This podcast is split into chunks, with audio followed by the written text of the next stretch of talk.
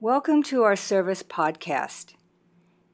Each week, we will have a different presentation, including different chants, different speakers, and different Dharma messages.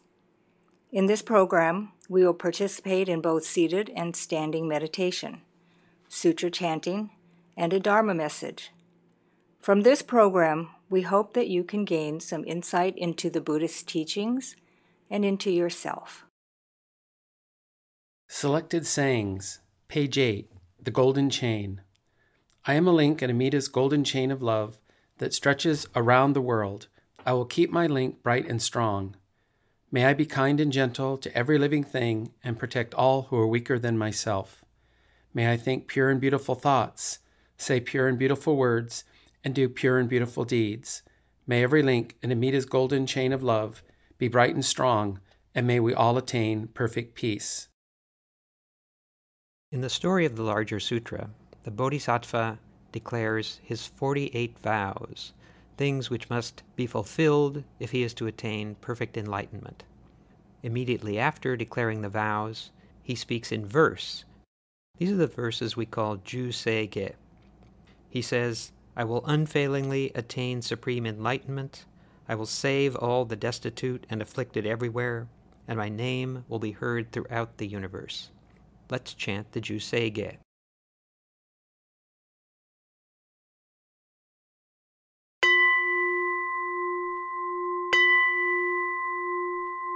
Gagon Chose Gan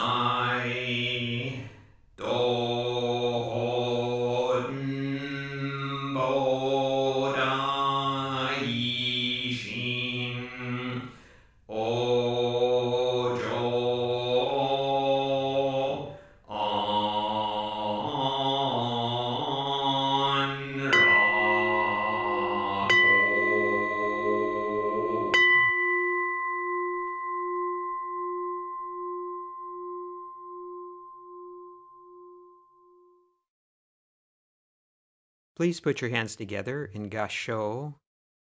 Bow. Namo Amidabutsu. Namo Amidabutsu. Namo Amida Butsu. Naman Dabutsu. Naman Dabutsu. Naman Dabutsu.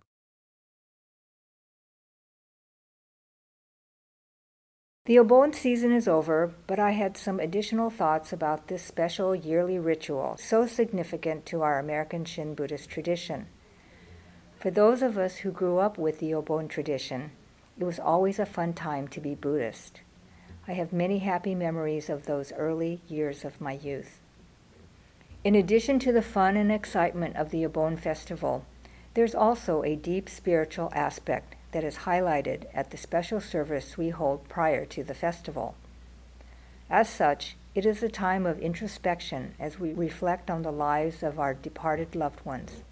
We remember those who have gone before us with gratitude for enabling us to exist and to encounter the Dharma. As Shinran Shonin observed in the Tanni Sho, quote, all sentient beings have been our parents in the course of countless lives. End quote.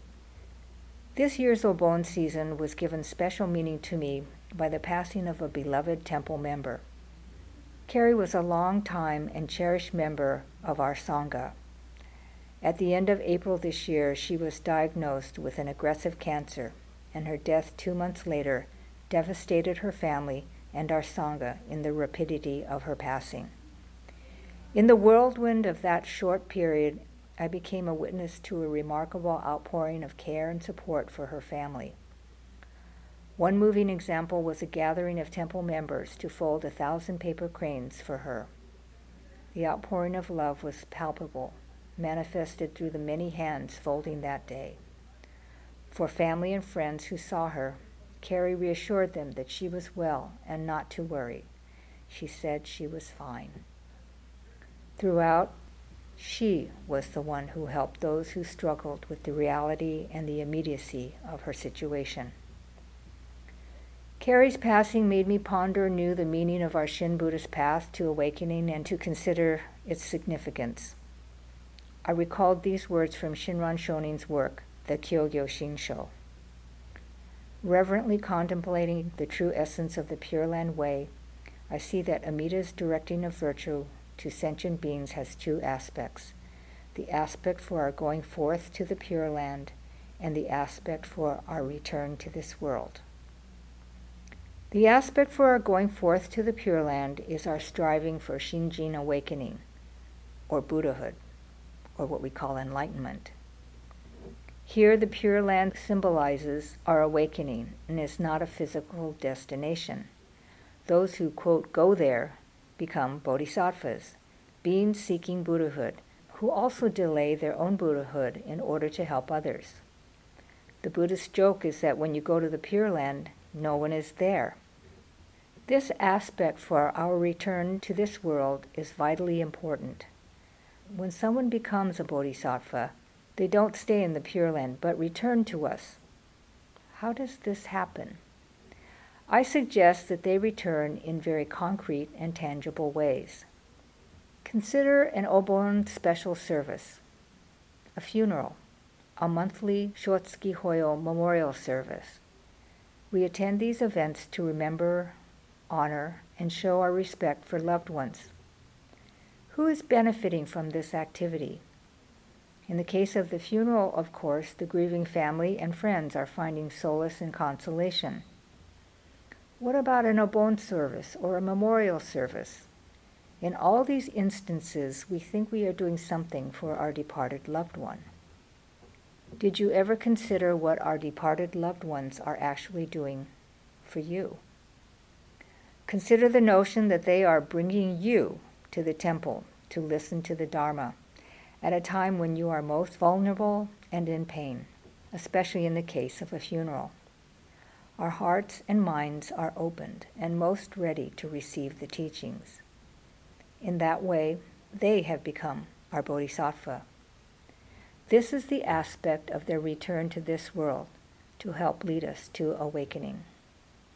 I witnessed Carrie's work as a bodhisattva even before she passed, displaying a gracious acceptance throughout her illness, taking care of everyone else, and being an example of someone fully at peace. She brought us together that Saturday in a Sangha of support to fold a thousand cranes, comforting us in our grief and to connect with her and each other. The adult study class the Sunday after her passing became a place for friends to come together and share their love for her. Carrie was the bodhisattva that brought the Dharma to everyone who cared for her, as do all our loved ones any time we gather to remember them. Namo Amida Butsu. Contemporary Readings, page 26. Loving Kindness, Metta Meditation. May all beings be happy and well. May no harm or difficulties come to them. May they live in peace and harmony. May I be happy and well. May no harm or difficulties come to me. May I live in peace and harmony. May my family be happy and well. May no harm or difficulties come to them. May they live in peace and harmony. May my teachers be happy and well. May no harm or difficulties come to them. May they live in peace and harmony. May my friends be happy and well. May no harm or difficulties come to them. May they live in peace and harmony. May strangers be happy and well. May no harm or difficulties come to them. May they live in peace and harmony. May my enemies be happy and well. May no harm or difficulties come to them. May they live in peace and harmony. May all beings be happy and well. May no harm or difficulties come to them. May they live in peace and harmony. Palo Alto Buddhist Temple reading. Please join me in Gassho. Namandats, namandats, namandats, namandats, namandats.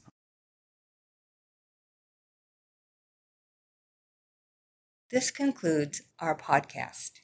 We hope you enjoyed listening and gained something from this segment. Please join us again. And thank you.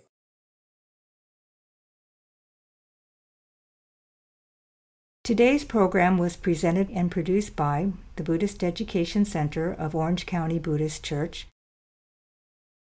This program is copyright 2021 by the Orange County Buddhist Church, Anaheim, California, USA. All rights reserved.